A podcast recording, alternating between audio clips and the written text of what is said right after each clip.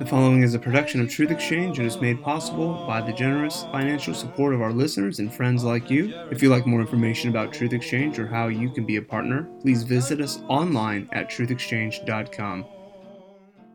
My third point is all religions are one.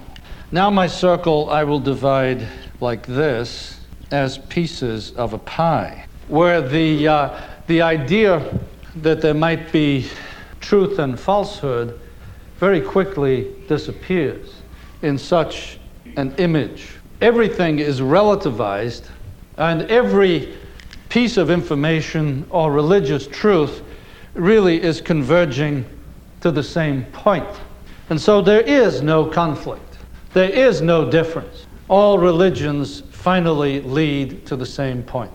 There are many paths up the mountain, says the Japanese proverb, but the view from the top is still the same.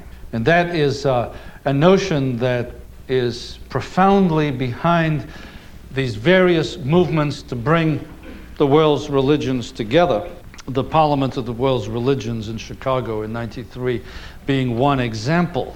It, as I say, I was there. It was not a parliament. As far as I know, parliament members punch each other in the nose every now and again. They disagree. They vote and they come up with uh, compromises every now and again, or somebody wins. This was a happening. This was an attempt to show that all religions really are one. And so they had professional conflict resolution experts from MIT who led the 6,000 people in various exercises to show how we could resolve our religious conflicts. Now, think about it. There wasn't one theological speech ever given. It was all technique and uh, manipulation. And an assumption that really all religions were one anyway. But I remember this uh, conflict resolution expert had us, had us sit on our hands. And then, no, it wasn't sit on your hands, it was hold your chair tightly. And think about the one religious idea you hold most dear to you and hold it tight. And then she said, and then throw it away. So everyone goes like this, you know. And then she said, okay, grab back hold of it now. I don't know what that was supposed to tell you. You were still alive after having done this or whatever. And clearly, it was to show that your belief system was totally relative. Um, another exercise they had us do was to everyone sing a note, because it was total cacophony. And then she said, now do it, but listen to the person next to you. And slowly the cacophony became, I couldn't call it a symphony, but, you know, uh, it, it got much closer to the same note. These were various exercises, but in a week of Parliament, which I thought would obviously be extremely fascinating, with all the different religions, 125 different dresses, headdresses, beards, no beards, different scriptures, different liturgies, that one would expect this to be just brimming with all kinds of fascinating material. But as a matter of fact, it was one of the most boring weeks I've ever spent. Because oddly enough, the same message came through in all these religions. And uh, that included the liberal Presbyterian professor and the liberal Catholics and the liberal Jews and the liberal Muslims and everybody. They all said the same thing. Well, this is the um, this is behind these kinds of movements. There are going to be major celebrations of the unity of the world's religions in the year 2000. The Parliament of the World's Religions has organized another one. The United Religions of Bishops Swing. There are two Anglican bishops that you should know about on the radical side Spong and Swing.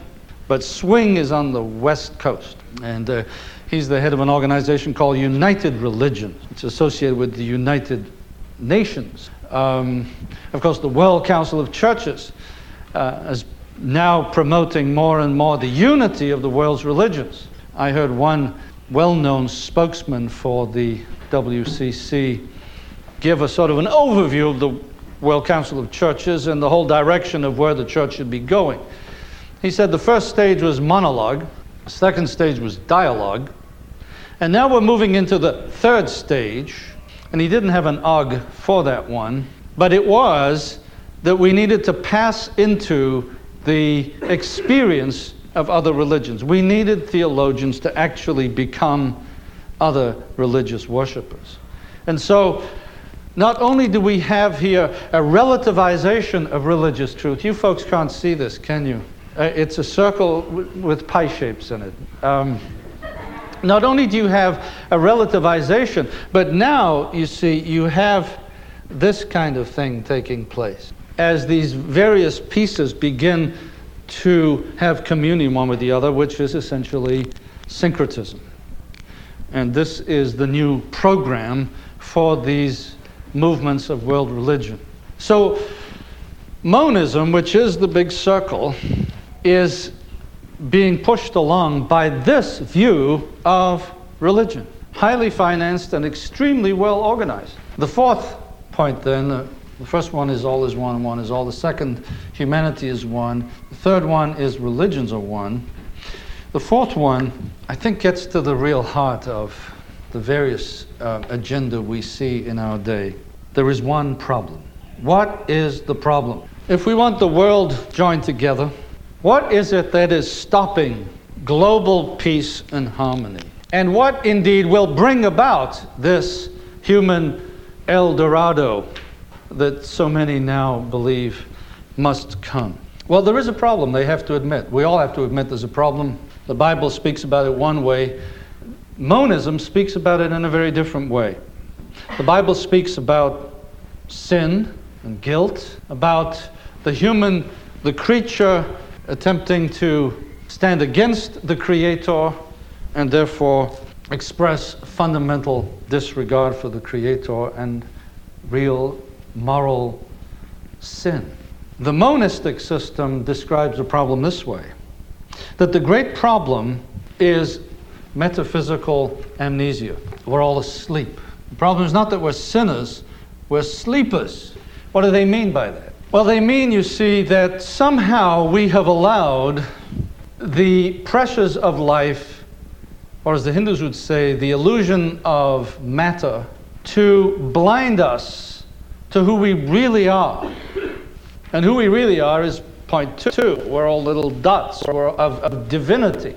We have forgotten then who we really are as divine beings. And in that stupor of sleepfulness, which is not a passive sleep, it's an active sleep, we have done evil to the world. And you know what the evil is? We have made distinction. Distinction making is the great problem and must be eliminated. We've divided people into opposing camps. We don't have a paradigm of global unity. We've been living with the paradigm of antithesis. That has to go. We've been making distinctions between good and evil, right and wrong, truth and error. And we need to eliminate these the distinctions that come from well, where they come from. The monists of today will say they come from an era that is passing away from the Western Christian culture. Here are the illegitimate distinctions that we make that must be eliminated.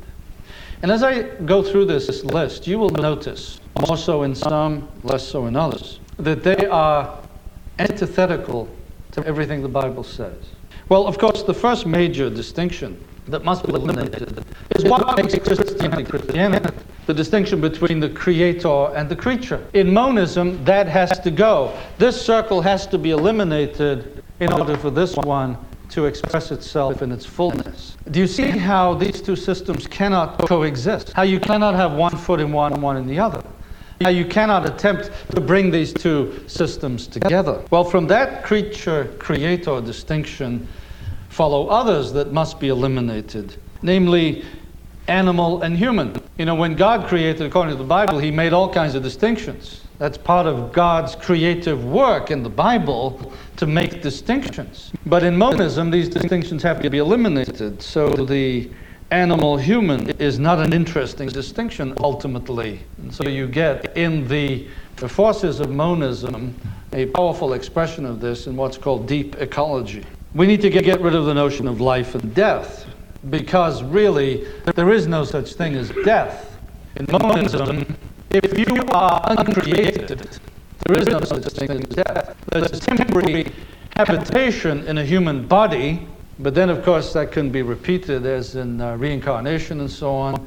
Death loses any significance. There's no real significance between truth and falsehood because any point on the circle from one perspective is true or from another is false. And so everything is relativized. Notice, of course, though, that there is a truth claim. The truth claim came before all this in the massive statement that this system is correct. Once you bought that system, you can buy all the other statements. But there is a truth claim. There's no distinction between sin and holiness you do what you want to do. There's no distinction between Scripture and other revelations. More and more, the Bible is being simply put along with other Scriptures, and it's also being opened up to the admission of other Scriptures, as in the Gnostic Gospel of Thomas. No distinction between orthodoxy and heresy, the Christian religion and non Christian religions. These other distinctions we must eliminate ultimately husband, wife, child, parent, traditional family, alternate lifestyles, male, female, heterosexual, homosexual. Do you see how these distinctions that God placed in His created order must be eliminated in order for this false view of creation to succeed? And as I went through that list of distinctions, you surely were able to place your own experience of examples where, where, these distinctions are being eliminated in one way or another. In other words, what I'm trying to say here is that many of the social agenda that we see around us that claim to be this or that, you take a look at them and ask are they eliminating God given structural distinction? Because I'm convinced that paganism is a totalizing system and it is uh, uh, involved in the elimination of the distinctions that God has placed in the creation in order to remind us of Himself, in order to remind us of that great distinction between the Creator and the creature. A simple proof that, of course, is what Paul does in Ephesians 5 22 through 33. He argues that that very distinction uh, in in difference and in communion between a man and a wife, God put it in the universe in order to tell us about the mystery that it symbolizes, namely the mystery of Christ and the church. That's why the distinctions are there. That's why in the pagan lie, they must go. Finally, there's one means of escape. When you recognize a problem, obviously you must come up with a solution. And I suppose it's not sufficient, as in Christianity, as a matter of fact, to simply show people the truth. It's very important that we show people the Christian truth. But there's also that which makes Christianity true is not simply that it holds together in our mind, but it grasps our heart. There is an experience of Christianity. There is an emotional grabbing hold of the love of God that makes all our intellectual understanding fit into place so that we have a full orbed understanding of our Christian faith. You know, dead orthodoxy is, is dead. Orthodoxy is wonderful. and, and how can orthodoxy not be dead? Why, it's because God comes to us not simply in our minds, but on all levels of our being and brings us to Himself through the heart and the emotions and everything else. So, Christianity is true to us because of all those things. Well, paganism has that reflection to it as well. You don't simply go to people and say, hey, wouldn't it be nice to be a pagan? Uh, here, are, here, here, are the five points of paganism. Uh, convert. it, it really wouldn't necessarily work. And so, what you actually do is propose an experience. And it's the kind of experience, you see, that uh, I read to you out of the memoirs of Ram Dass. The experience that is proposed is an experience of mystical transport through generally now meditation. Drugs do it, but as Ram Dass said in his lecture, they're more harmful to the body. And so most people who began with drugs actually end up doing Hindu or Eastern meditation. But notice what this process does. I think it's very instructive. The goal of meditation By the way, I've never done it, so I'm sort of talking on the basis of what I've read and what these pagans say it's supposed to do. The goal of meditation is to get beyond distinctions. Did you notice as I read that experience of Ram Dass and his LSD trip that all the distinctions of body and soul were gone? Uh, the distinctions of male, female, eliminated. He didn't care what sex he was, and now it turns out that's given him the ability to be homosexual. Uh, he didn't care what social role he was playing. This had nothing to do with who he really saw himself to be as this I, this uncreated essence. Now, the mystical experience of monism is to produce that. And it is sometimes described as getting beyond the mind. In other words, the Hindu Eastern gurus have developed discipline systems where they focus on a point for hours and hours and hours in such a way as they can arrest logical thinking. And the mind eh, supposedly gets beyond rational thinking and, and in a trance begins to feel at one with all things. But you see the price you have to pay. You have to have arrested the God given ability to think. You have to stop thought. And um, Phil Jackson, again, another of your neighbors, coach of the Chicago Bulls, in his book Sacred Hoops, where he describes his um, move away from Christianity to Buddhism, complains that the one thing that he still has to struggle with as he meditates are all these nuisance Bible verses that keep jumping into his mind.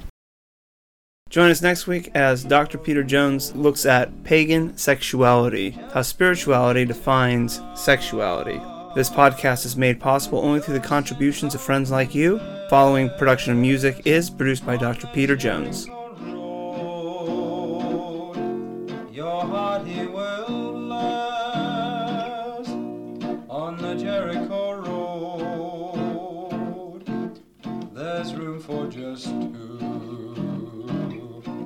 No more no less. Just Jesus and you.